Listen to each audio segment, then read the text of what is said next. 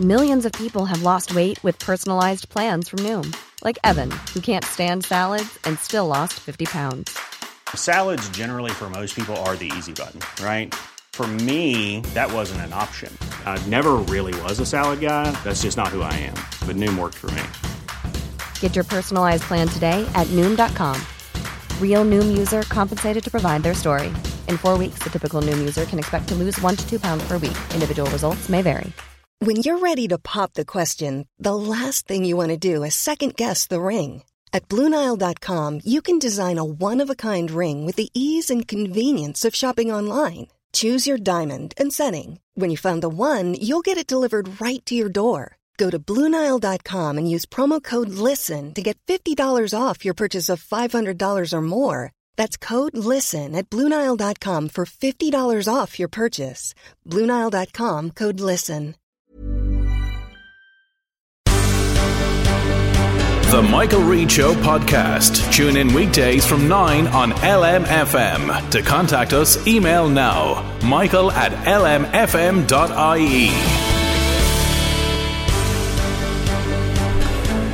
Good morning. It's Monday, 7th of March. This is Alan Cantwell standing in for Michael on The Michael Reade Show. On the programme this morning, as Russia continues its bombardment of cities in Ukraine, the refugee crisis is escalating, with the United Nations saying that one and a half million have now fled the country. This morning, we talked to two former soldiers turned politicians for their take on where it will all end. The Taoiseach Micheál Martin announced the establishment of a register for people to pledge support for Ukrainian refugees arriving into Ireland. We ask, can and how will we cope with as many as 80,000? With the cost of filling a car set to get even higher, the average price of the pumps now exceeds 180 a litre. The government has been called on to take action to address the impact of rising fuel costs which are having on motorists and hauliers. Very good morning and welcome to the show. Alan Cantwell in for the next week as Mike is away for a few days. Ukraine, we start with, and if anyone for a moment thinks that what they are seeing is propaganda and what they're hearing from Russia, Russia is propaganda, take a look at our Facebook page and our Twitter account this morning for LMFM and have a look at one of the most harrowing pictures I certainly have seen as a journalist in all my years covering stories and will leave you in no doubt the sheer savagery that is being perpetrated by Russia on innocent people in Ukraine. And that's where we start this morning with Ukraine. As Russia says, it will hold fire in Kiev and other Ukrainian cities to allow civilians to escape, and that's according to state media this morning. The people in Kiev will be offered safe passage to Russia's ally Belarus, while those in Kharkiv will have a corridor leading only to Russia itself. Rocket attacks have continued on residential areas in several cities, with Ukraine warning of an all out assault on the capital. It comes after two ceasefire attempts in the southern city of Mariupol, where people are running out of food collapsed at the weekend. This morning we're joined by two former soldiers turned politicians, Independent TD for Louth, Peter Fitzpatrick, and Independent Senator Gerard Craughwell.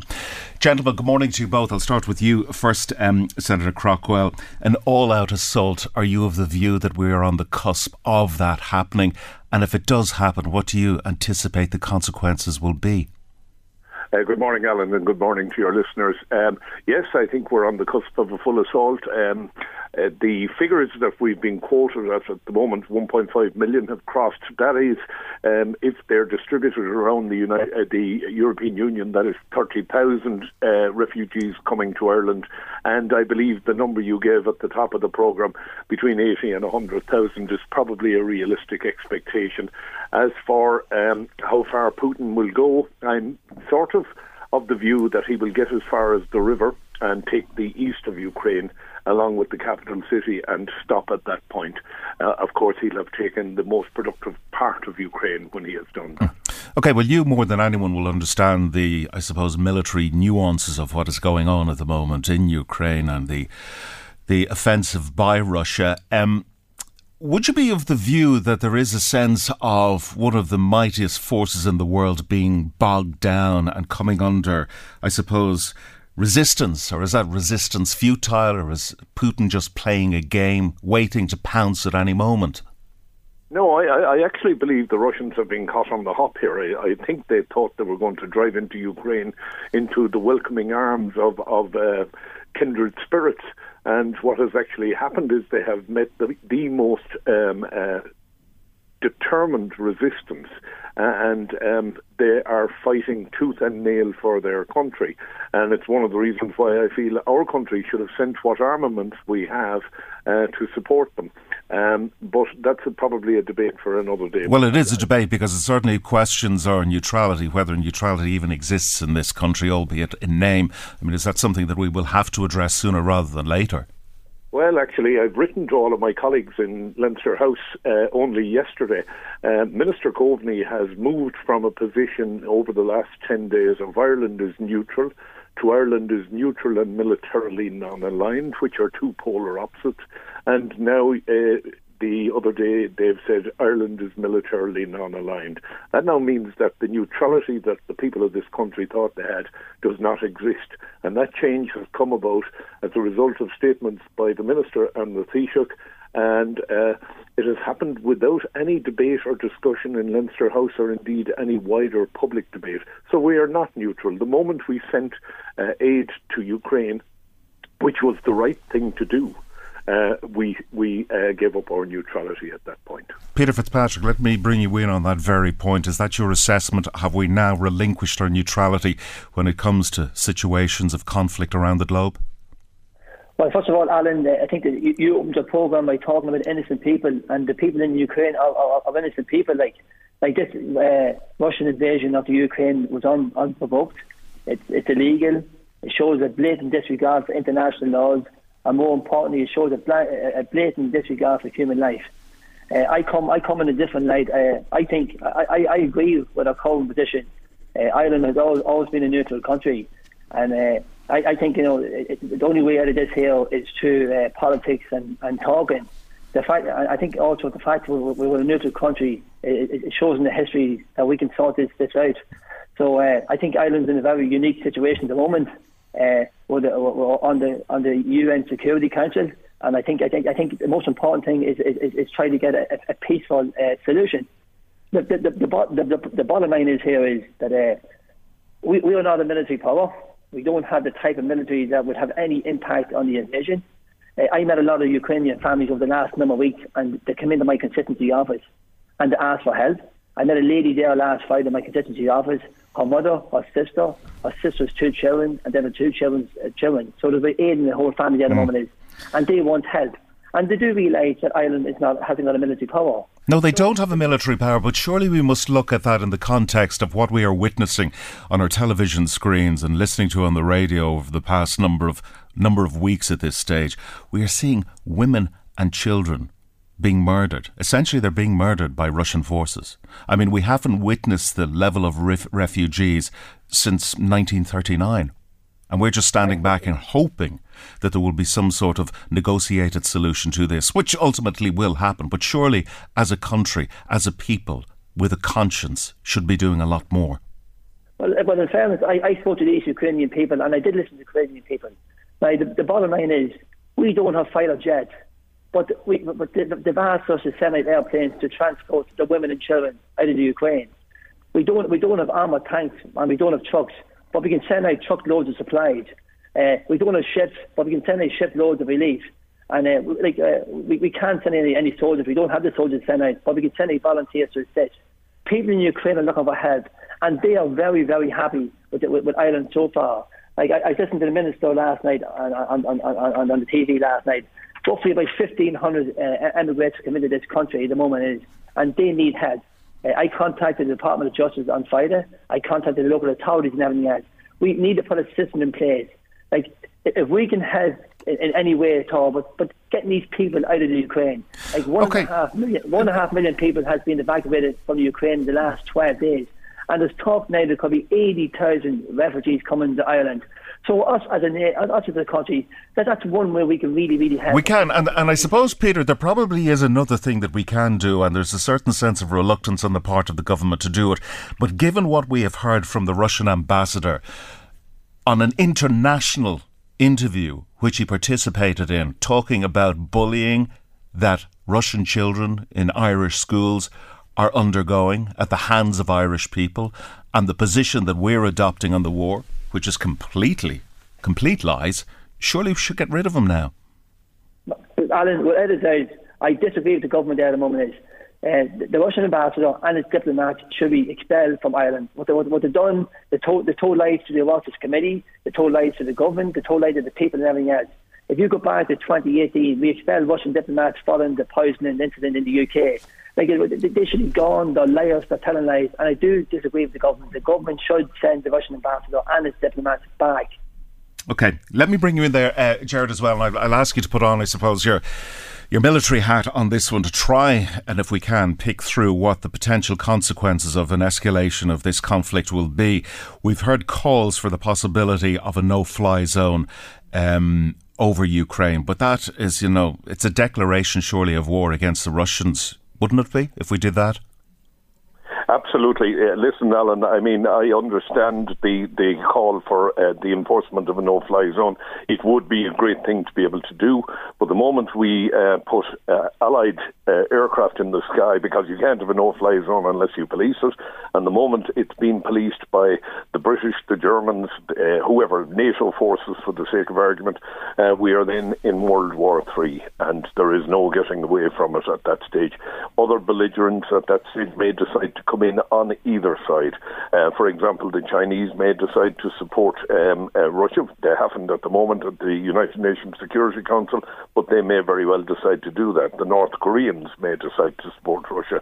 And this thing can escalate out of all control in a very, very quick uh, way. One though gets gets the sense, don't they, that because of the unity within Europe and there's that global willingness to participate in sanctions against Russia, that we are in a very firm place and a, on a very good footing to squeeze Vladimir Putin. I mean, if you were to ask the experts, they'd say, well, what we're witnessing now is the slow demise of Vladimir Putin. It might take a year, it might take three years, years, but he will be off the stage sooner rather than later. Well, that's a fair point. However, um, if we look at the history of sanctions throughout conflict in the world, sanctions simply don't work. The oligarchs that we're going after, these guys are wealthy enough and smart enough to move capital around the world, and we will finish up chasing them around the world. Uh, Putin himself, if the oligarchs are hurt badly financially, I have no doubt they'll take out Putin.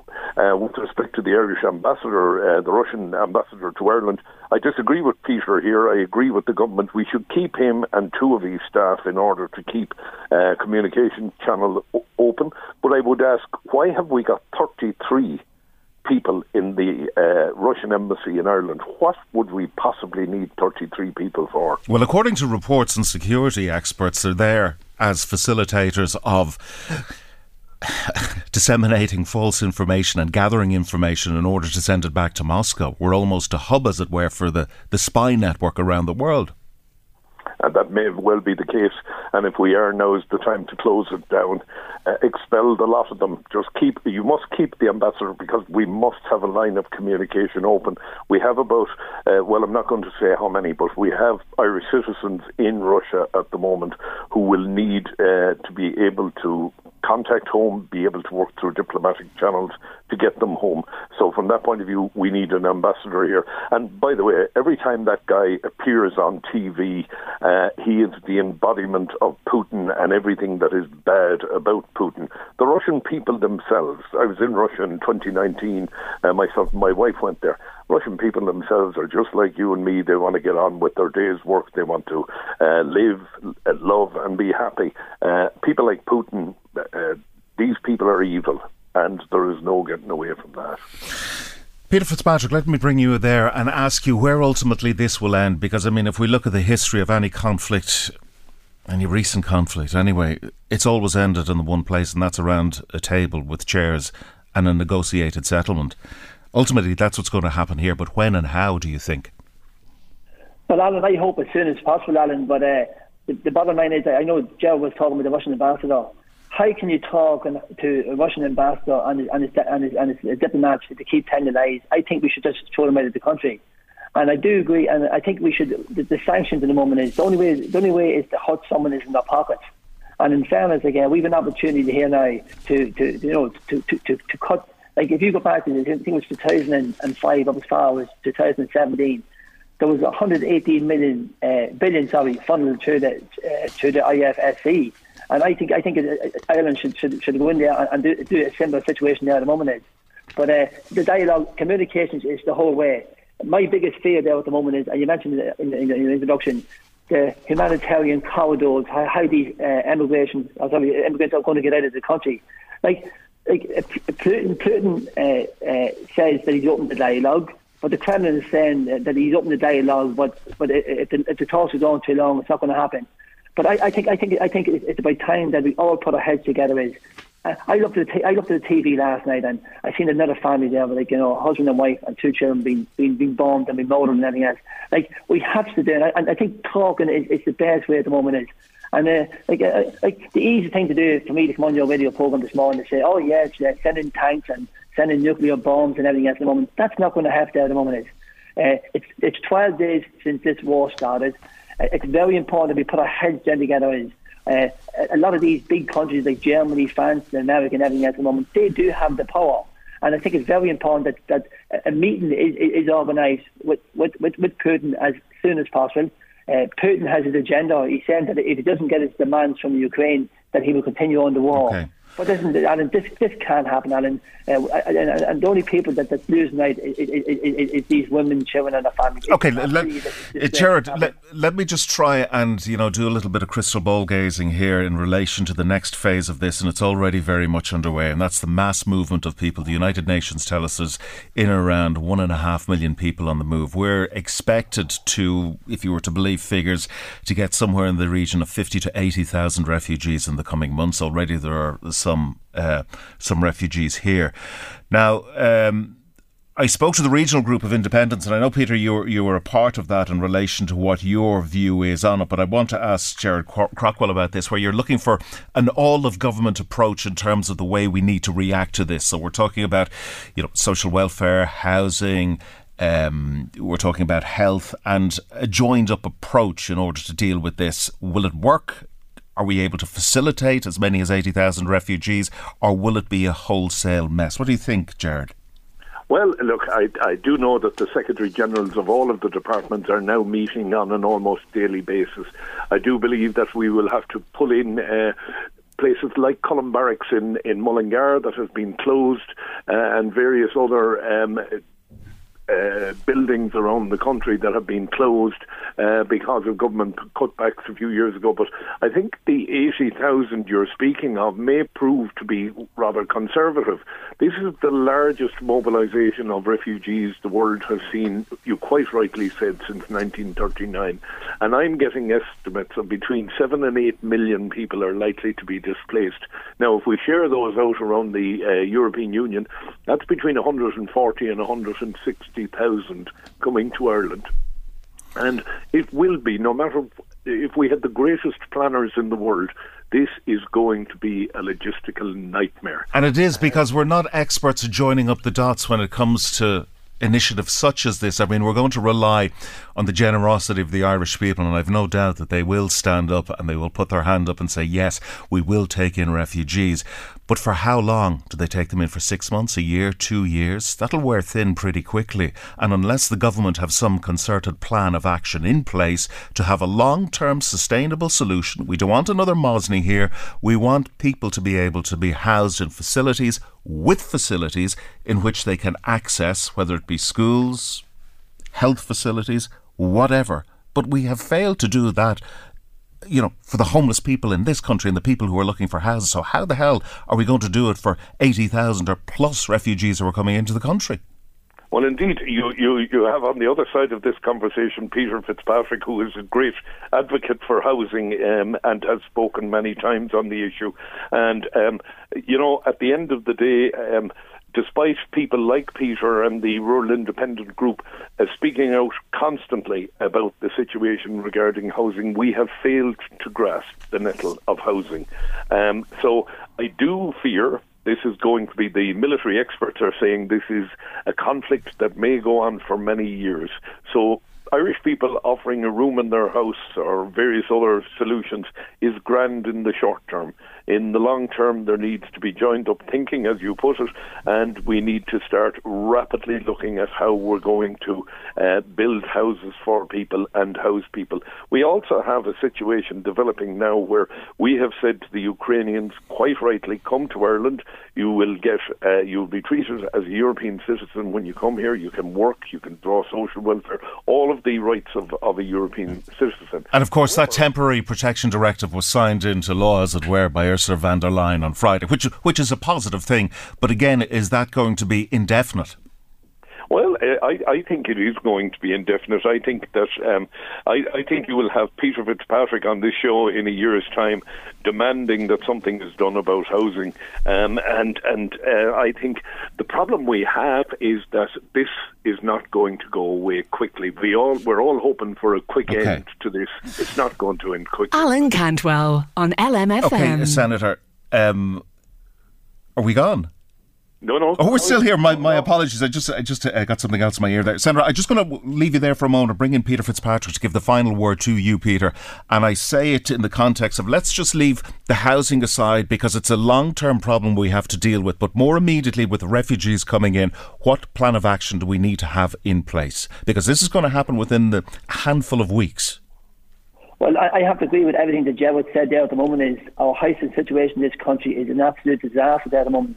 The first thing is, uh, uh, like as I said if you walk down any town, village, or city in Ireland at the moment, the amount of vacant properties at the moment, and we we've risen this with the government for the last number number of years. I honestly, Alan, I can't see the, situation getting sorted out because, as I said here, uh, first of all, we have to get a presence at the two airports that is in Poland. You're talking roughly about four or five hundred people coming in, in these planes, maybe on a daily basis, right? So when they arrive at the airport, what's going to happen? As I said here, I contacted the Department of Justice there last Friday, and nothing. I contacted local authorities on Friday, asked them what was happening, nothing. For the simple reason is they're all waiting for one, for someone to make a decision. And th- th- we- we've known this for a long, long time that this was going to happen, and we've done absolutely nothing. We've over 100,000 people in a, in a waiting list at the moment looking for houses at the moment is. So you, can, you, can, you, you, can you imagine what's going to happen here at the moment is if we have people in the council list for the last nine or ten years looking for a house, and all of a sudden people can come in from another country and automatically get jump jump to housing at the moment is like the, the, the government's going to have to sit down Okay. and put a situation in place to keep everybody happy. And, and, and as far as I'm concerned, is that it's, it's not going to happen. Okay, gentlemen, we must leave it there. Independent TD for Louth, Peter Fitzpatrick, and Independent Senator Gerard Craughwell. Gentlemen, thank you for joining us this morning. Alan Cantwell on LMFM. Welcome back. Just a couple of your comments in relation to the item on Ukraine at the beginning of the programme. Mairead from Drogheda phoned in. She says, I know everyone is afraid of this turning into another world war, but how can we just stand by and watch innocent people, including children, being murdered? It's just horrific. What if it was Ireland? John from Drogheda phoned in to say that the Russian president warned repeatedly about Ukraine joining NATO and NATO putting in atomic missiles in Ukraine, which would have been five minutes from Moscow. But nobody passed any remarks, didn't take any notice. With the cost of filling a car set to get even higher, the average price at the pumps now exceeds 180 a litre. I think that probably is a little bit higher than that since the weekend, but according to CSO figures, the prices increased by 29.5% for petrol and by 32% for diesel in the 12 months to January 2021. Sinn Féin spokesperson on transport, Darren O'Rourke, has called for government action to address the impact of rising fuel costs, which are having on motorists and particular hauliers. And Deputy O'Rourke joins us this morning. Deputy, thanks for taking our call this morning. Um, the government, for their part, said they will take action on this, but won't do so prior to the budget in October. However, the Taoiseach, if I remember correctly, said they wanted to wait for the European Commission paper on it before making any decision because they wanted to make sure that whatever they do, that the governments are in concert with this. And one would think that's a pretty prudent uh, road to take, would you not think, Deputy? Look, I think there's a, a couple of things, Alan, and, and everybody can see the, the, the, the rate of the increase, and it is it's incredibly stark. Um, you give the figures there. I think you're, you're correct. It's it's closer to uh, 190 than Yeah. it is for to, to 180, and in some places in in the city and around the city, it's it's over two euros, um, and that is having a, a, a, a huge impact on families. And I, I'll point towards home heating oil as well, it's actually uh, on a far uh, higher rate of, of increase and, and um, has seen nearly 50% gone on in the last number of days, on top of a 50% increase in the last year. So you've seen a, a, a, a home uh, like a half a fill or a fill of, of kerosene gone up uh, 100% mm. in, in the last year, um, and and that's going to have a, a, huge impact. It's already having a huge impact on on families and and, and on businesses as well. I'll point towards those people who drive for a living, so so hauliers and farmers and bus operators and taxi drivers. I I'm dealing with those on a daily basis, and they are to the pin of, pin of the collar and, and beyond. And really, they're urging government for urgent action. Um, so, so, this idea that we'll wait for a pan-European uh, uh, response, um, and, I, and, I, think in terms of the response to the Ukrainian crisis, there's significant merit in that. But we have to be honest here, Alan. The starting point uh, is not the same across Europe. The level of tax, for example, that's been levied on a litre of petrol or a litre of diesel is not the same across the Europe. Yeah, we get that, and I think there's a recognition on the part of the government that they also see that and they are going to act in some shape or form on it, but it's a question of when. But one would presume the way things are going that it'll be probably sooner rather than later. Well, well, if we were to track the, the, the comments by the Taoiseach, and you mentioned them there, they, they changed from, you know, for the first time uh, in, in uh, ever, as, as I remember in the Dáil, uh, he mentioned the prospect of doing something on excise duty. Excise duty uh, is a huge levy. Just to just to be clear, mm. the, the rate of taxes levied on um, on petrol and diesel is over 50%. So, so more than half of what you're paying at the pump is um, is taxes that are that the government have significant discretion on. They don't have full discretion on it. The you know VAT is not straightforward in terms of of. Uh, being able to move on it, and maybe that's a thing that, that will happen at a European level. But excise duty is entirely at the discretion of, of, of government. You know, we have made the point in terms of carbon tax that that's entirely at the discretion of government. Well, it's not really. That's signed into legislation that's going to happen on May 1st, as yeah, I but understand it's the, government, it. it's the government's legislation. You know, the government uh, uh, have it within their gift to to to uh, suspend it or to to um, redirect it or to defer it. Um, so so it's, it's within their gift. Whereas, for example example, VAT is significantly more complicated because of, of, of European rules, and, and you move you, you, almost need to move at a at a European level in relation to that. But I, but I think, look, it is is really important. Time is of the essence here. But what I'm hearing from from people in industry and from individual families and businesses is that the, to the pin of their collar. They, for example, the road hauliers met with government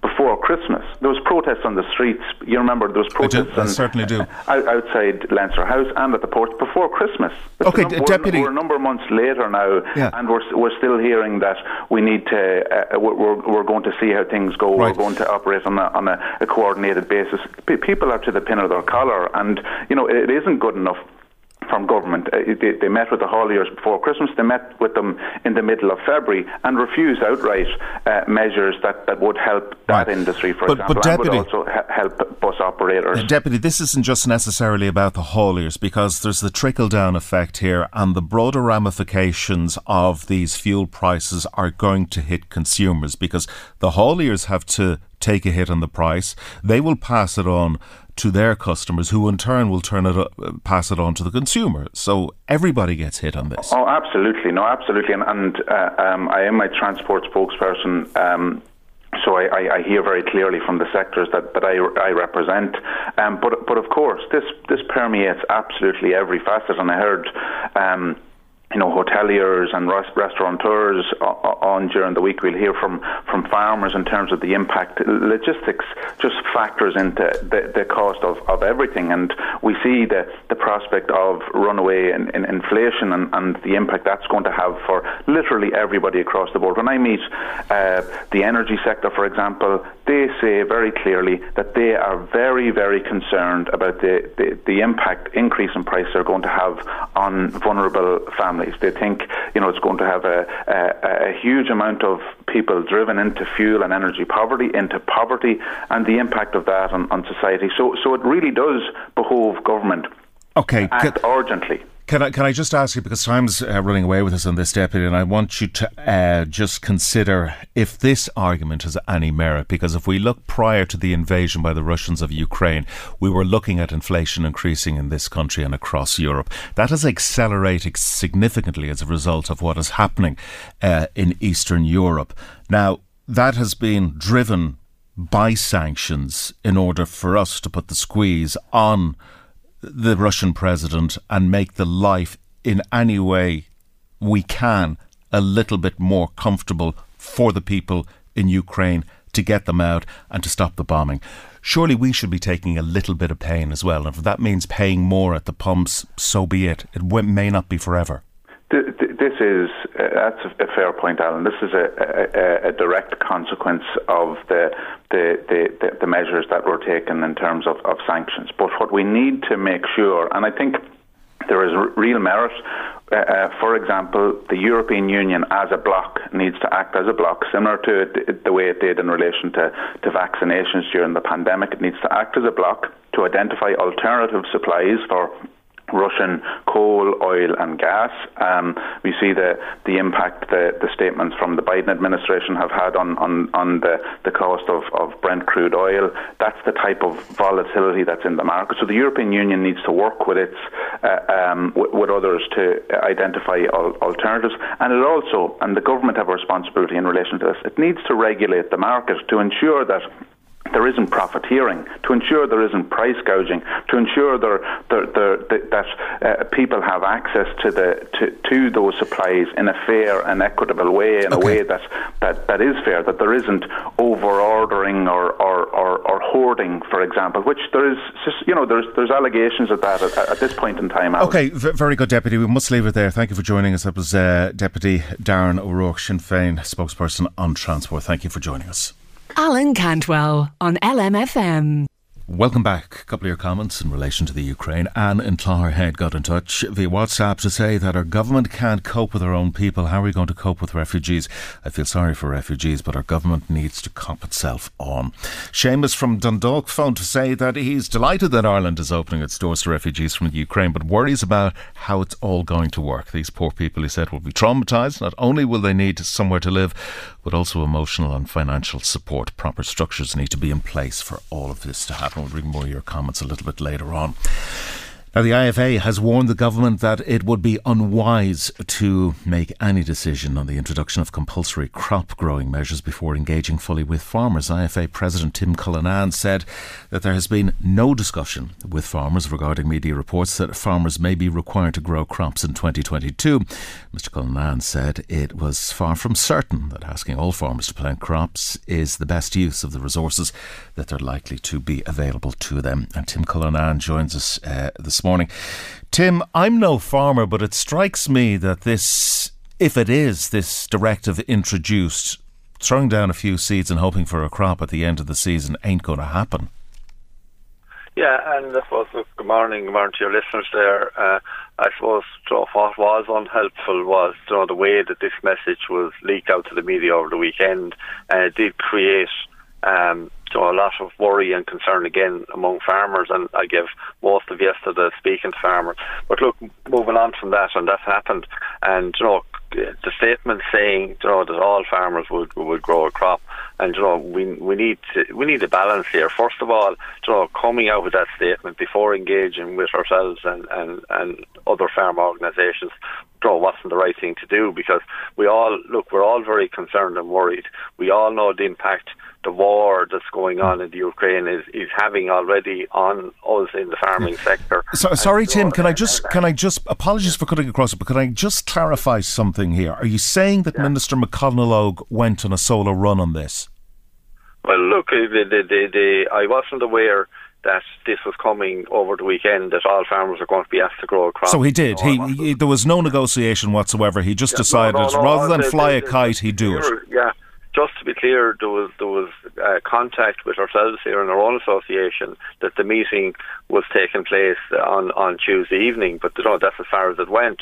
And you know, in the, in a situation like this, isn't it far better that you know you have the stakeholders in the room and you come up with a, a giant proposal around this? But look, moving on from that, that's what happened.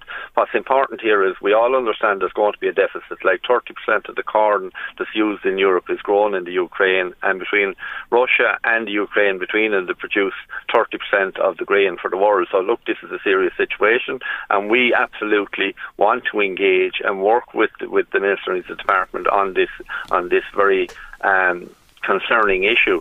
And you know, there's more. I think the first thing we need to do is look at what we're doing already, because you know, if you look at farming today compared to farming back in the 1940s, mm. you know, when there was a compulsory tillage order. Well, I want to ask you about that. If if if the minister if the minister's prepared to go on a solar run on this, he may go on a solar run and impose a compulsory tillage order, which happened before.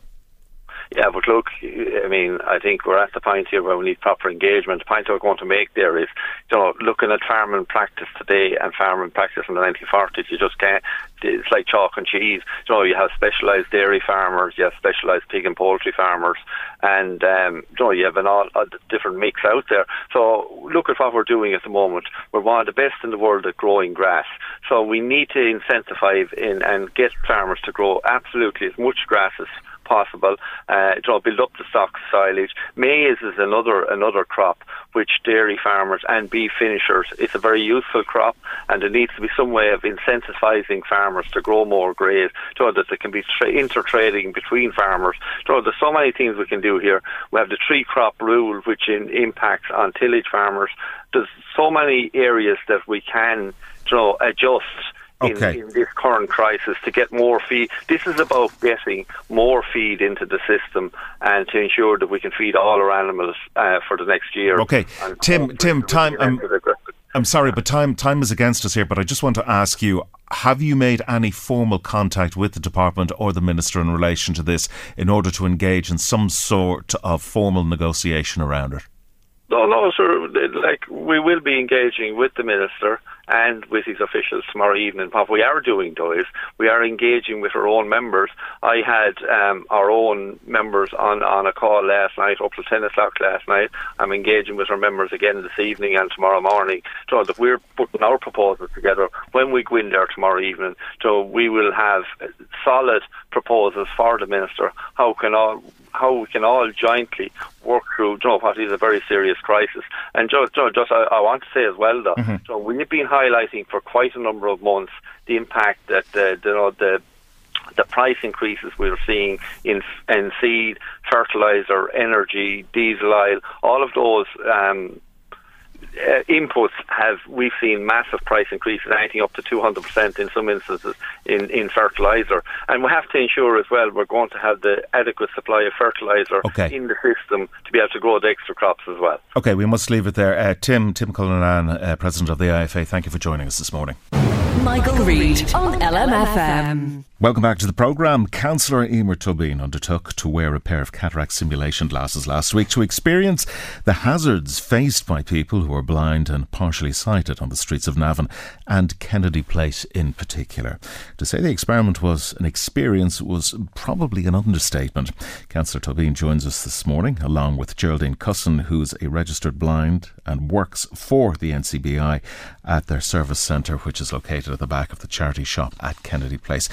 Um, good morning to you both. Um, can I just ask you first? You decided to undertake this experiment. Why? Good morning, Alan, and good morning, Geraldine, and to your listeners. Um, I suppose the only way you can really realise how um, I won't say dangerous now that that might oversay it, but how many trip hazards are out there for people whose eyesight wouldn't be as good as the rest of us. You know, the only way to find out what they have to deal with every day is put on a pair of glasses, and then you you just realise how little um, vision they have in terms of you know stepping over steps and, and going up um, you know towards Preston Place there where you have handrails. You know, I just noticed that I really, really was struck by how many areas that you really have to watch your footing, and if you're if you don't have the ability to see what's going on, it can really uh, deter you from going outside. And then you have the extra thing of a lot of the delivery trucks outside the back of Dunnes stores. So there's a lot of congestion, there's a lot of movement. Obviously there's a lot of people heading from the back of Dunnes Stores and, and Kennedy Plaza over towards the shopping centre. So you're crossing over where all the cars come in and come out to park at Kennedy Plaza. So there's a lot going on. You do kind of need to have your wits about you, and it's only when you wear a pair of glasses like this you realise that you know there's there, you know you, you got to pay attention and you have to watch your mm-hmm. footing and uh, just really really look after yourself. Okay, there will always be those obstacles that will be insurmountable. We can do nothing about them, but from what you experience, is there easy fixes to some of the obstacles that you came across? Yeah, like Geraldine was great. She gave me a list of things that she thought would, would certainly make life easier for, for those that are visually impaired. Um, so, for example, when your eyesight isn't as, isn't as good, going up or down steps, they all look the same, and it can all look like one um, piece of ground. You you can't see the difference in depth or the changes with each step. So, obviously, highlighting the top of each step with, with a yellow, slightly embossed strip straight away, um, you know, conveys the, the, the, the, kind of the fact that there's steps there. So that's a very easy solution. There's no major expense involved there. The handrails that are currently at Preston Place and on the way over towards the shopping centre, they are really, really broad. A normal person's hand would struggle to hold on to that handrail. And in the event of losing your footing, you, you would not be able to kind of retain your, your posture and stay upright because it's a really, really broad handrail. I, am not actually quite sure. I have put in a question um, as to why it was made so wide because, you know, if, if, if, you're, if you're using the handrail to go up and down steps, you want it to be able to steady yourself just in case you, mm-hmm. you miss have a misfooting or anything like that. So um, other things like the pedestrian crossing itself isn't terribly um, isn't terribly well marked out because people kind of could, could forget that there is a pedestrian crossing because as I say there's a lot of traffic in and out it's a busy part of the town so I just think just to, to, to repaint the, the pedestrian crossing and maybe a couple of signs to point out to people that this is the part of Kennedy Plaza that they want people to cross to and from the shopping hmm. centre. Mm. Let me bring uh, Geraldine in there. Geraldine, it strikes me that, you know, despite all the advances which we have made, and in fairness, we have made advances, advances for people with disabilities, it's the small stuff that we seem to have got wrong. Would that be a fair assessment? Absolutely, Alan. As as Emer was saying there, very, very, um, you know, cost effective things that, you know, a bucket of, of yellow paint really um, would make my life an awful lot easier navigating that car park. Like I, I work in the car park. I'm in it in a daily basis. Um, I just find it's an absolute nightmare. It's one of the busiest places in Navan, um, and and not to have it clearly marked, um, it's it's it's just a nightmare. To, like I I suffer from sight loss. I have a condition known as called RP, which kind of leaves I have no peripheral vision at all. So um, I would, you know, be constantly looking down, trying to navigate steps. So, and, and as Emer said, when, when I look down, all I see is a ramp when I'm looking at steps. I don't know what steps. I, I actually visualize it if you can understand mm-hmm. it, to morph into one piece of slab. So to to to kind of clearly mark it, it's just yellow paint. Just yellow paint is the simplest little thing. Um, you know, that, that would make it just easier. Like I have fallen down steps here in the car park myself. Um, I now, like I'm, I'm eight years here managing the charity shop end of it here for the National Council of the Blind. So, like, I know where they are now. It's it's kind of my, my comfort zone now because I've got used to it. But of course, a- anybody coming from a different town, a different area, which we do get, Navan is it's great to see it so busy and back open, and it's it's wonderful. But you know, to, to, to even to cross from from from from say the Dunnes Stores end over towards the shopping centre, it's it's you have two ways. You have traffic coming, you have, you have cars reversing, you have delivery trucks. You know, you have these new e-scooters, and um, you have lads on skateboards. Of course. Geraldine, can I ask you, is your condition, will it deteriorate to the point where you will have no vision? It possibly it... could. Um, it just it's it's what I have. It's called retinitis pigmentosa. It's like it's the only way I could describe it. It's like freckles on the back of your eyes, mm-hmm. and every so often a clump would appear and actually block your vision. So when I was small, when I was diagnosed when I was eight, you know, it has got relatively worse as I've as I've got older. on top of that, um, I have had cataracts on both eyes. So Emer there ha, ha used just the, the, cataract simulation glasses to walk around the car park um, last week. But as I explained to her, you, you, a lot of eye conditions would have cataracts on top of, of the actual eye condition, if you know what I mean. So you're you're trying to navigate both of them. So yes, my my eyesight will get will get worse. Um, but look, with the help of NCBI, you know they they are just a fantastic organisation. Um, they, they, they really, we, like, I'm involved in the advocacy end of it, um, and we, we're, we're just we're just trying to, to pinpoint the, just the most basic little things. Okay, well, well, let me put that point then to, to Emer, to you, Councillor. I mean, it's over to you now. You have witnessed it. You understand what the requirements are. It's a question now of carving out some sort of budget to, or, in order to initiate some sort of plan. Or do we now have, do we have to go out and do a complete audit of the area to decide to get a more wholesome plan in place than just doing it piecemeal. Yes, no, absolutely, Alan. So look, we sent in a list of all the improvements um, we we feel would be quickest and least expensive to, to, to get installed. So so that is hopefully is going to happen. We sent in a load of pictures then of the areas where we feel there's greatest concerns. Um, there's other issues also about built environments. If you look along Kennedy uh, Road, there's all those um, kind of concrete oblong blocks to prevent parking. And if you just imagine somebody going along with their cane and they're, they're hitting off against built, you know, um, and now we know we need these to deter people from parking; they're essential. But you know, just things like that, it does make negotiation along navigation along streets very, very difficult. And then when you have all these different poles, again, they just appear as barriers. So we're just trying to draw the attention of the council to that and just see is there any way we can minimise, you know, and, and that's going to be difficult because you know they're not putting poles up for the sake; of they're putting up for they need to signpost things or, or, or let people know where they can get parking. There's another thing we also need is probably some more um, parking spaces for those with, with um, uh, you know, extra needs. So that's another thing we're, we're, we're pushing. But you see, the problem is um, under 2030, Navan has great plans, obviously, for doing up the hmm. town. And as we can see, great things are already happening. But Kennedy Plaza is going to be overhauled, and Kennedy Road is going to have a whole different setup in terms of the bus stops and, and all of that. So you know, I have had conversations, all right. I, I, I have kind of come across a little bit of re- reluctance to do a huge amount in this area because things are going to change again in a couple of years.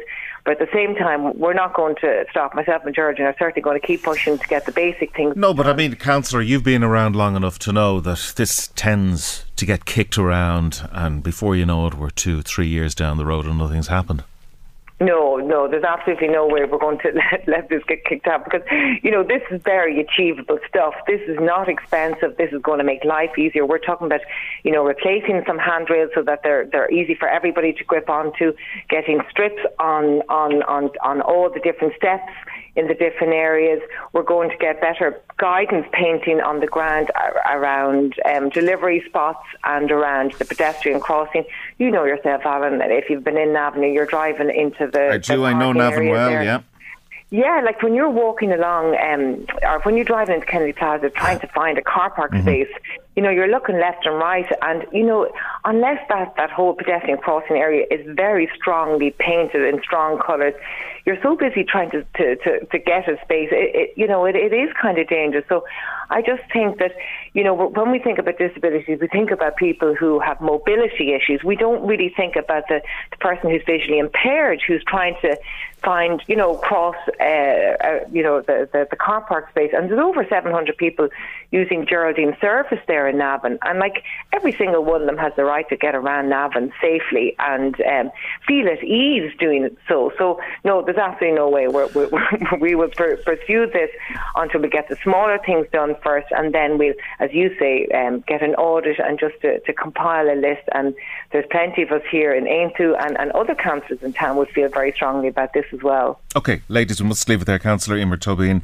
and Geraldine Cusson, thank you so much for joining us. Alan Cantwell on LMFM. Welcome back to the programme. In case you're just joining us, it's Alan Cantwell in for Michael Reade for the rest of the week. Michael's off on a few days' holidays. A couple of um, messages and texts in relation to items that we had on the programme earlier. The cost of fuel. Tony from Dunboyne phoned to say he filled his car last week and was 80 euro, but yesterday the same fill was 96 euro. He's had to travel 60 kilometres a day to and from work, and he can uh, really feel it in his pocket. He's not in a position to work from home, and public transport in his area is not great, so that is uh, not an option for him. And uh, the farmers in the IFA, Martin from Navan, was listening to the conversation with Tim Cullinan of the IFA and can't believe that this was announced before entering into any dialogue with farmers. And on refugees, Margaret via WhatsApp. Good morning, Alan. Ireland can only do what it can. We're a small country. We can't accommodate our own, and we haven't a hope of accommodating 80,000 refugees. We've pledged uh, money already, and we can only do what we can. The health service here is already under pressure. It will be absolute chaos. Now, rally in Dublin over the weekend heard calls for the government to act in order to accelerate progress on women's equality issues in Ireland. Hundreds of people attended the No Woman Left Behind demonstration outside Leinster House on Saturday. The rally was organised by the National Women's Council of Ireland ahead of International Women's Day tomorrow. And Orla O'Connor, Director of the National Women's Council of Ireland, joins us online this morning. Orla, thanks so much for joining us. One can only come to the conclusion you know, when we have uh, seen and heard what we've heard over the past 18 months, particularly during COVID, that women are being left behind. Is that a fair assessment? Yeah, good morning, Alan. I think it absolutely is. And just in advance of International Women's Day, just to wish everyone a happy International Women's Day to listeners. Um, and it is a really important day, I think, to look at both to look at the advances that have been made, but also, um, you know, the issues that are facing women every day. And you know, certainly at the rally, there were, you know, so many different women's groups from around the country and, and women who just came with their own handmade signs and banners talking about the issues of childcare, and particularly childcare, the expense of childcare, the lack of, of availability of it, and what an impact, you know, the, the significant impact it really has on women's lives, mm-hmm. whether that's in terms of, you know, being, you know, deciding on what job to be able to take because it needs to work around school times, for example, because there isn't after school there. Or, or for many women, it's about being in sort of low paid part time mm. work because that's all they can do so that then they, they're not having to pay for full time childcare places. Just on that point, Orla, we mm. have not got childcare right in this country. We've tinkered around the edges, and I speak from the experience of having two girls who are now grown up and who are in mm. childcare, and you were paying a small fortune way back then. You're still doing it now. Nothing has changed. We've tinkered at the edges. That's absolutely correct. I mean, there are parents, and I just you know see there's more pieces in the paper today, or you know, paying over a thousand euro for a full time childcare place, and that's if you can get one at this point. Um, and also, like the whole conversation about you know having a hybrid model of remote working or or being, but you're still having to pay for a full time place. So, so so parents are really struggling at the moment to actually get any sort of flexibility for places. And I can see how, from providers' point of view, well, you know, they want to fill their places too. So the, the model we have at childcare, it doesn't match how we expect people to work, and it's it's not meeting. It's certainly not meeting the needs of women. And we also have a system whereby the vast majority of workers within the system of childcare professionals are on very low wages, often just above the minimum wage. So there's a fundamental structural problem, and and as you said, I mean you're right. We tinkered with it. We haven't we haven't really got to grips with it, and I think it, it was without doubt now one of the loudest, I, I think, issues that you know women were raising raising on Saturday. Now, can we talk about, you know, women in politics, the calls mm. for gender quotas, the calls for more mm. women to get involved, whether we like it or not?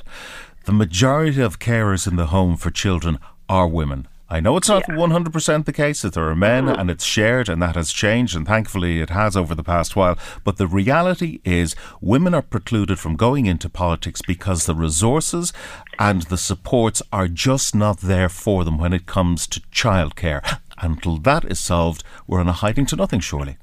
Yeah, absolutely. I mean, we're like, you know, when you look at, for example, at politics, we're at about 23%. And at local level, it's exactly the same. And it's not, it's, you know, it's not really shifting. We, we saw the biggest increase in our, in, um, in the Dáil when the quota was introduced um, it, it, not in the last election, in the previous one, mm. and it went from 16 to 23. But since then, it's stayed at that, and still at local level, it's at that. And and you're absolutely right because you know at every meeting we have in the Women's Council, people talk about the issue of childcare, but also all forms of care, elder care as well, because it's mainly women who within families are doing that. Um, and, and because we don't have proper support, then it really prevents women from, from making other choices, such as going into politics, and not only politics, but other leadership positions as well. Um, and we need to change that. We, we absolutely need to change that. Now, the way the Women's Council is, you know, and our members are saying is yes, quotas are, because it forces, it forces it forces political parties or it forces organisations to, to make the changes necessary. But even within that, we've got to get the infrastructure right.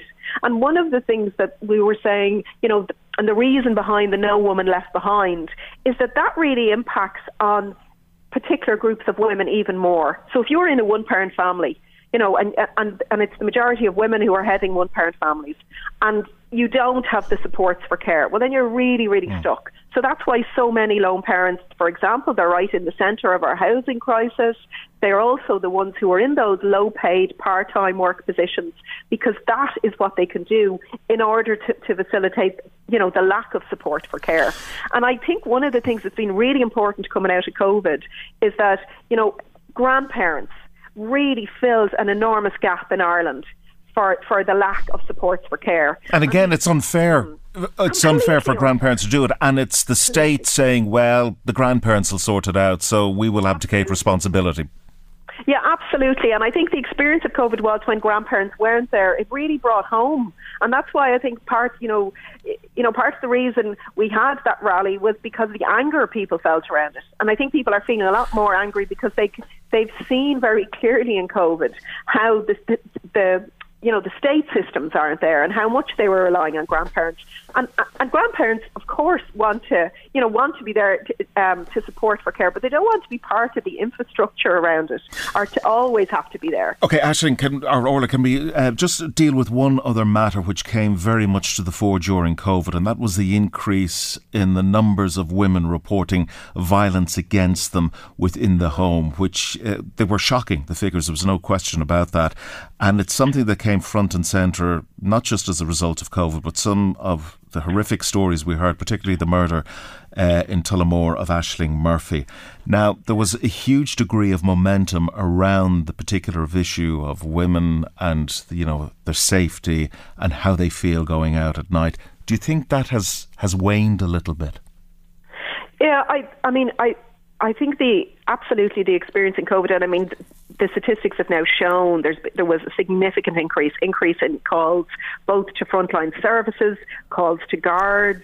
I mean, we're seeing you know like a, a, almost a registered increase of at least 20%. But there was um, a kind of momentum building as a result of those figures. But what I'm asking you is, do you get the sense that that sort of relaxed a little bit, that people aren't taking I it seriously? No, I, th- I think I think, and certainly in the aftermath of, of Ashling Murphy's murder, and you know, we called it a watershed moment. And we can see, I mean, for example, now in in every county, there's campaigns for refuge spaces because there isn't refuge spaces in every county. So I I think people are as you know as as angry about it and, and want to see change. And also, we've seen in the Women's Council more men get engaged in, you know, okay, how can we be part of this change? We want to be part of this and trying to come up with, you know, ideas around that. And also, I mean, we've seen a lot, I mean, at the, at, at the rally, uh, Jason Poole, who's a, um, a school teacher, but also um, who's the brother of uh, Jennifer Poole, who was murdered. Mm-hmm. Um, you know, he spoke very strongly about men being being a part of the change and men engaging in it. So no, I, I think the momentum is still there, and I also think we're going to have in the next few weeks the government is going to announce its new strategy on on violence against women, on gender based violence, and that's going to be a key moment in terms of seeing are we meeting the scale of the problem. Um, but but but I, I I really do believe on that that watershed moment in, in relation to, to the murder of Ashling Murphy has really changed people's views on this. And and I think particularly for younger women, I because there was so many, I think, experiences, and they were talking about their stories of, you know, almost living their lives, limiting living their lives because of the fear of harassment, for example, on the street. No, one one thing one thing that shocked me as a father of two grown up Mm. grown up girls was some of those stories that were recounted in the media of young women going out and being harassed in a sexual manner verbally. One would have thought that was you know, a thing of the past that did not happen anymore, and you were only taken by the fact that it is very much alive in the streets in this country in 2022. It's extraordinary, is it not? It is, and, and our work with young women would really show that there, we'd almost reach a point of a certain, um, you know, where it was seen as normal. You know, our work with with young women would say, you know, they almost see harassment as a normal part of, of growing up and what you experience when you're out there. And and I think one of the things that's changed is that unacceptability. We, we have, I think, reached a point where people are saying, no more, this is not okay. It's not okay that we constantly have to think about this in terms of where we go and, you know, um, when, when we go out. Uh, so I, and I think that is really important. That sort of street level harassment that's taking place, that has a huge impact on, um, you know, on, on all women's lives, and I think particularly on young women, that that has to stop and it has to change. And that's why, you know, when we're starting to talk now about a zero tolerance culture, uh, you know, how you how we can bring that zero tolerance culture to male violence, I think that is really important, and it is really important that men are part of that conversation. Well, they have to be part of that conversation because they're the ones who perpetrate it against women. And I mean, when you think about it, a lot of it is passed off by men by saying, I was only having a little bit of crack with you and there was no harm in it. But in reality, it is harmful. It has an impact on women, particularly younger women who are out and about trying to just enjoy themselves. Absolutely, it has an enormous impact, and and and it has also created the fear of that harassment is also limiting as well. And we saw, you know, so many stories from women in terms of, you know, always feeling that they need to go out in groups, not being comfortable going out on their own. And I think as well, what was really illuminating was men saying, you know, I've never thought about that. I don't think about that if I'm going for a walk in the evening with my dog or going, you know, going for a run. Those things don't really ent- enter into their head, whereas it's a constant for women. And, and, and we have to change that because that is not a way for, for anyone, for any of us to live our lives. We talk about change and change commencing in the classroom, but change surely starts at home. It's the attitude Mm. that that is instilled into men, particularly from a young age, and that sexism that still exists, not just in society but in the workplace, everywhere. Yeah, absolutely, and you're right. It is about it. We have to tackle this in every sector. I I think the education system is important because we do really need to. We need to have much more conversations, particularly I think in primary school and early on in secondary school about you know what does it mean to be to be a young boy and and and how I, I suppose how do we challenge the, the, the stereotypes that are there, the myths that are there in terms of what that means? So that that certainly needs to take place, but absolutely in the home and also within our workplaces as well, and particularly how we open up the conversations that, about violence, about domestic violence. Um, and I think it's good, for example, some of the things that are being looked at around leave for domestic violence in the workplace, because the leave is important in itself, but it's also about creating a very different conversation about, you know, that it's it's it's okay it's okay for women to come forward and it removes some of the shame and stigma and I, I think that's a really important part Okay. because we know how difficult it is for women to talk about these experiences. Okay, Orla O'Connor, Director of the National Women's Council of Ireland, thank you for joining us this morning. Alan Cantwell on LMFM. Welcome back to the programme. Dundalk and Newry Chambers will hold their sixth annual Brexit conference this week, while the protocol on Brexit in general rumbles on. Business in Dundalk and Newry have accepted the position and have reacted in a positive manner. Access between the two parts of Ireland remain as they were, while GB is a different story. The result has been a shift in trade away from east west towards north south. And Paddy Malone of Dundalk Chamber joins us this morning. Paddy, thanks so much for taking our call this morning. Can we talk a little figure first. Figures. Let's deal with that because the devil's in the detail. And looking at the figures, they seem to be pretty positive in terms of in what you guys are involved in. In the north-south situation, Yeah. it's been very positive. I mean, effectively, imports and exports in, into either and all to- to either jurisdiction are up over 60% on, on, on a couple of years ago. Um, that's good news for all the big, all the people on this island. Um it means we're, we're doing business with our colleagues on the other side of the of the jurist, of the border, um, and it's very positive because what's happened is. Uh, customers and, and, and uh, in Dundalk have had to stop and say, right, well, if I can't get if, if Manchester's now awkward to deal with, can I get something from Belfast or Newry? And the same is happening in the other side, and and it's it's been a positive development. I think there's some element of distortion of trade with, with people moving goods slightly differently than normal, but overall, um, I know from my own business as an accountant in Dundalk, talking to my own uh, customers they're buying and selling into the north and from the north a lot more than they were, and the same feeling feedback is coming from Newry. So, a positive situation. I mean, we, none of us wanted Brexit, Alan. Uh, but we're making the best of a bad job. Okay, we're making the best of a bad job. However, the status quo may not remain as is. That we know that could shift, and it would be reckless and a bad business move to think that things will remain the same when they're constantly changing and shifting. Surely. Yeah, and that's exactly the point. And what we want to do is, I mean, we, we, we've got to recognise uh, President Biden, or the Cooley man, as I would call him. Uh, his mark is all over the fact that the, the, there is no change north south. I mean, he, he made he made that clear within within minutes of being elected president, uh, even before he was inaugurated. So that's there. And if you talk to business in Northern Ireland, they will tell you the same. It's working they, they, they can work with the protocol. They can work with the restrictions there are at Belfast and Larne. And I'm not denying that there aren't restrictions in Belfast and Larne. There are. But they can work with them. Um, but they need to. There needs to be a voice from for them saying, "Hang on a second, we can work with this." That it's it's you know, th- that there isn't an economic problem, that the North isn't cut off from Britain, it isn't cut off from Europe. In fact, the North's in the situation now where it has the best of both worlds, and more businesses from the North need to say that. yeah, but it's, it's important to understand as well um, that that suits some people. It doesn't necessarily suit other people who have their own agendas.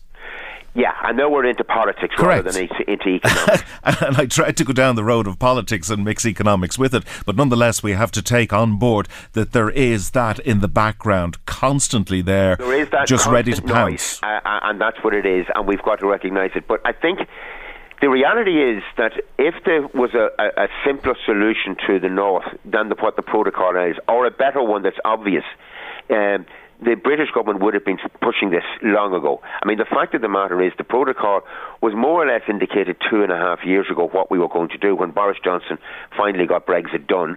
Um, as he sees it, I mean, obviously now four, three years after pass, two years after leaving uh, the European Union, they're still there. Uh, so they did, they haven't got Brexit done. Frost has failed to try and do something about it. Truss is there trying to do something about it. Everybody's failing yeah, everybody's failing, and yet business is getting on with it. And I think what the business communities are saying is, leave it alone. It's working. We can we can live with this. Uh, we can function with this, and Northern Ireland gets the best of both worlds.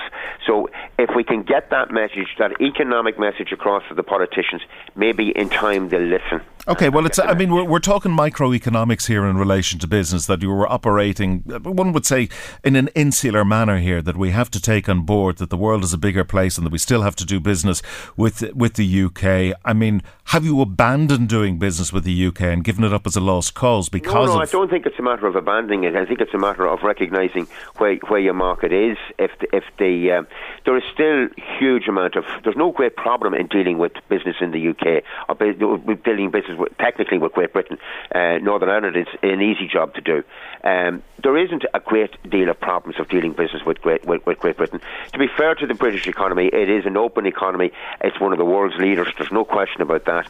It's status isn't as big as, as it used to be. They're, they're not the country that they were hundred years ago, and maybe if they realised that, we could we could all get on better with them.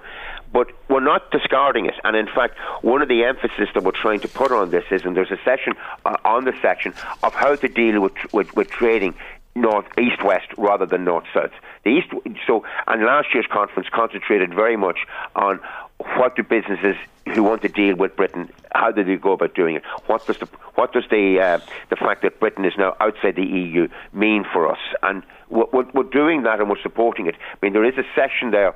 Um, done by Martin Agnew, who's the director of Cross Border Co- Consulting, but in fact, Cross Borders, sorry, which his focus is actually going to be on East West. So Dublin and Dundalk to Liverpool and, and, and Manchester and, and vice versa. So we're not forgetting Britain. Mm-hmm. We're just simply saying that um, businesses have to move on, businesses have to move, uh, recognise realities, and that's just where we're going. Um, Now, the only hope that I have is, and I think it, it will be common sense, will be that the British government will follow e- EU standards to a large extent, so that there won't be a huge divergence, so that we will be able to deal with, no, with, with Britain. I mean, let's face it, most Irish people go to England once or twice a year or on a reasonably regular basis. So, uh, you know, I don't think there'll be a fundamental change with the British economy. But uh, what we're hoping is that Britain aligns herself, keeps aligns itself with, with the rest of Europe so that we can trade easily. Okay, well, if we look at where you have come from and where you are now, what role, if any, has the Irish government played in terms of support, whether it be financial, whether it be expertise? I know we have uh, Michael McGrath there tomorrow, Conor Murphy's going to be there tomorrow. What are you going to be saying to them and what do you want them to say well, to I, you? I, I, think, well, uh, from the southern side, and I take it from the southern side because that's the Dundalk yeah. Chamber's focus, is that the, the Louth Leo uh, on the Thomas McAvoy has been a, a, huge support to those businesses that are, have less than 10 employees. Uh, he's been there to guide and help, and his expertise, having worked with the IDA abroad. So we're talking about the local enterprise offices we're for talking people. About the local yeah. enterprise office here in the uh, here in for, well, it's based in the dock, but it's yeah. for the county of Louth, and he's done a great job. And I know from from clients of mine and everywhere else that the, the, the, that's that degree of support has been there. Enterprise Ireland and the IDA they look after the big boys, and uh, both organisations have been very, very much prone to supporting. And the funding has been there to allow businesses to get that expertise and to buy in that expertise, which would have cost an awful lot of money otherwise. So I would say, you know, the the government has done well with supporting uh, businesses, and and the fact that you're looking at, as I said, that 50% increase plus on import and exports across the border is a clear indication that that level of support was taken up by business, and that it has been a success. Mm-hmm. Can I ask you to deal, I suppose, in the here and now at your conference on Wednesday because it's going to be somewhat overshadowed by the events of what is happening in Ukraine. I say it from an economic perspective because as a result of sanctions, we're going to see implications in terms of business, whether it be in the food chain, the retail sector, or um, inflationary pressures elsewhere. That's something that has to be factored into what is going on in terms of trade, surely. Yeah, and, and just I'm glad you've mentioned it because I just want to pass a note of condolence to a friend of mine from Newry Chamber, Jerome Mullen. Uh, I understand that oh, last night he lost a relative at the border between Ukraine and Poland. He is the honorary consul for Poland in Ireland and represents a lot of Polish people, both north and south, and has been a strong advocate for the Polish people. But he has relatives through his wife's connections in Ukraine, and one of them died at the border at the weekend. Uh, and we were going to ask Jerome to open the conference by making reference to Ukraine. So, just on a personal note, can I just express my sincere condolences to Jerome and his family because it, it really is. It's when you hear it on a, that you know someone personally who's been affected by it. The, the person died in a heart attack on, on, a, on the train on the way out of Ukraine. Um, now, to go back to the question you've asked, yeah, this is going to be a fundamental problem I mean, it's it's bigger even than 1989 and 1990 with the fall of the Iron Curtain mm-hmm. and the changing there and, and the expansion of the European Union. This is going to put incredible pressure on us all, both economically, politically, and you know, asking people to put their hands in the pockets. Like if if they're right and they're talking about four million people being dispersed out of Ukraine, and we take two percent of that, which is what we are expected to do, that is 80,000 people. Well, I think that figure is somewhat on the low side if we were to listen to some of the experts which we have had on and listening to them over the weekend. They're putting I, I, the figure at about 200,000. You, yeah, well, I was going to say, and, and that figure, while it looked huge a, a couple of weeks ago, is now looking yeah. low. You know, so we are talking. If we are talking about two hundred thousand people, we're talking about, and most of it will be women and children. We are going to be talking about schools. We are going to be talking about accommodation. We are going to be talking about just basic supports. Um, and Ukrainian people, you know, they, they mightn't have had the EU standard of living, but they've had a reasonably high standard of living by European, by Eastern European standards. So they, you know, it's it's such a fundamental shift for these people that it is going to put huge financial pressure on us all. And coming straight after COVID, it, it means the European Union is going to be struggling to deal with it. Now, the only thing is, watching the news and what is listening to the, what's going on in Poland, on the border with Poland, Moldova, and Romania, it seems that, particularly the Poles, um, were ready for it, and they've been doing a good job. But just from uh, from a business perspective, if we were to look, I suppose, towards the at the back end of this year, one would presume that the it will be a very different landscape when we think about growth and when when we think Well, about listen, profitability. we- we- we- yeah, I mean, look. Unfortunately, I'm of an age where I remember '79 and uh, and '74, even the the, the oil crisis, the two and- oil crisis, Yep. and when oil crisis hit, um, the fundamental shock shock that was given to the, to, to the Western economies was dramatic, and it took years to recover. And we're looking at now diesel at two euros a, a litre. We're looking at inflation going starting to rumble on again, and uh, those of us of that generation that can remember inflation at twenty percent. Yep. It destroyed people's life savings, particularly people who were coming close to the, the end of their working life or had been reached their working life. It it, it decimated them, and it, it it fell. An awful lot of the problems fell economically on those on fixed incomes, the state pension and other areas. So it's going to be the same thing again unless the country thinks very carefully. But we are looking at a period of you know, I think I think a period of on the- uncertainty more than economy. anything else. That's, reality. I mean, look, even the news last night, where they're talking about the minister for fin- minister for agriculture is putting pressure on farmers to grow wheat. I mean, the last time that happened, they said it was the 1940. It was 19, It was during and post the emergency. In other words, everywhere else we called it World War Two, but we called it the emergency. Paddy, um, we unfortunately we got to leave it there. But Wednesday is D Day for you guys, and best of luck Wednesday, with it. can I just simply say, if anyone is interested in finding out the opportunities and the problems of dealing north south, or even just dealing internally, talk to the the, the, the, the Leo office. It's an ideal opportunity. It's free. Log on to www.dundalk.ie and you'll get the details. Great stuff, Paddy. Thanks for joining us this morning. Alan Cantwell on LMFM. Welcome back to the programme. A couple of comments. First off, around um, refugees. Pat from Navan phoned in regarding UK, re, Ukrainian residents being forced to flee their country and asks, why have county councils got houses boarded up for months and in some cases years? He says there are empty homes all over the country. Why is it allowed when we have so many here looking for homes? Grania from Drogheda, we have International Women's Day every year. But what has really changed for women who still take on the main responsibilities for rearing children and are hindered in the workplace when we take maternity leave and time off to care for them? There's pressure on us to do everything and be everything. A whole of government approach is required in order to deal with the tens of thousands of refugees expected to arrive in Ireland in the coming months. Doras, a Limerick based national migrant and refugee support organisation, says it's alarmed and concerned at the devastation and suffering unfolding in Ukraine. Doras CEO, John Lennon, has uh, it's John Lannon says more is needed to be put to put appropriate systems and supports in place to welcome Ukrainian refugees coming here seeking protection. And John joins us online this morning. John, good morning to you. How are you?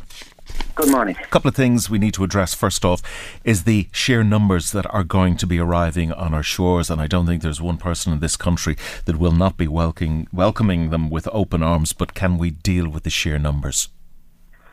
It's it's a good question. I mean, it's a catastrophic and frightening situation in Ukraine right now. Over a million people have fled from the country, most obviously into the surrounding countries like Poland and Moldova and Romania um, Slovakia. But there are people arriving in Ireland as well. Um, we don't know, as you say, if it'll be 10, if it'll be 20, if it'll be 30, if it'll be up to 100,000, as, as, as I heard. Or um, even 200,000. of one one politician made. We we don't know, but we do know that we have to be able to respond. We know that we need to provide accommodation, but we also know that because this is a protracted situation, it could be a long time before people can return to their home country. That we need to put other services and supports in place Now, as well for people we who are we we as a country do not have form when it comes to dealing with this level of refugees coming into the country.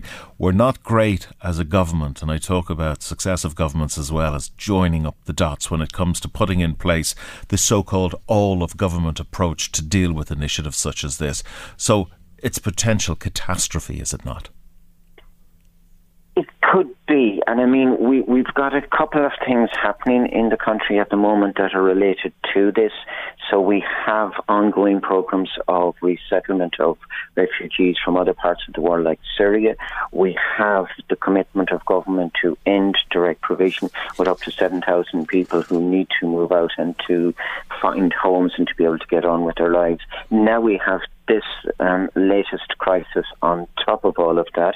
It's very encouraging, I have to say, and it's very welcome to see the positive response from um, the, the, public in terms of um, funds, in terms of money, in terms of offers of houses as well. I mean, we've been inundated over the weekend in Doras with people offering accommodation. The Irish Red Cross have huge numbers of, of offers, as have other organisations. But again, in order to avail of um, offers like that, there needs to be a coordinated and um, well managed and well organised response to ensure that, first of all, the families who are arriving are not left without the services and supports they need, basics like healthcare, English classes, etc. But also that people who well, there now is an entitlement which was signed off in Europe at the weekend, where people coming into this country from Ukraine are entitled to healthcare, are entitled to free movement, etc. So that, to an extent, is taken care of. But I suppose the bigger point that we have to address is that there will be that welcome.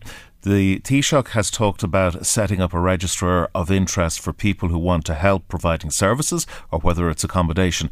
But we as a nation cannot do that indefinitely as individual families or people. There has to be a sustainable solution, surely. Yeah, so you're right in saying that the temporary protection directive that has been agreed at European level will come into force here in Ireland. So the government departments are busy working at putting that into effect right now. But my point is that while the the, the rights or the entitlements of people arriving from Ukraine to social welfare, to education, etc., will be a reality. It's still giving effect to that and finding the ways in which it works effectively for people is what's important. And that's where the challenge is if we have tens or if we have hundreds of thousands of, of, of people arriving. You know, we we, we need to find ways, and, and this is certainly a challenge, and I'm not you know, I have to acknowledge, you know, that for any government department that's trying to respond to this quickly unfolding situation, it, it is a huge challenge, and they do have to work. And, and I'm sure that the, the Irish Refugee Protection Programme, um, the um, in the Department of Children and Youth Affairs, and also the Department of Justice, who are giving effect to the Temporary Protection Directive, will work together. Will work with others as well to ensure that the um, the immediate accommodation needs are provided for, but then that they very quickly find a path forward from that where people can just get their children to school here in Ireland, learn English, um, get get the social welfare that they're entitled to. Can I just ask you, um, John? It doesn't exactly instill confidence into a government or any politician to be able to grapple with this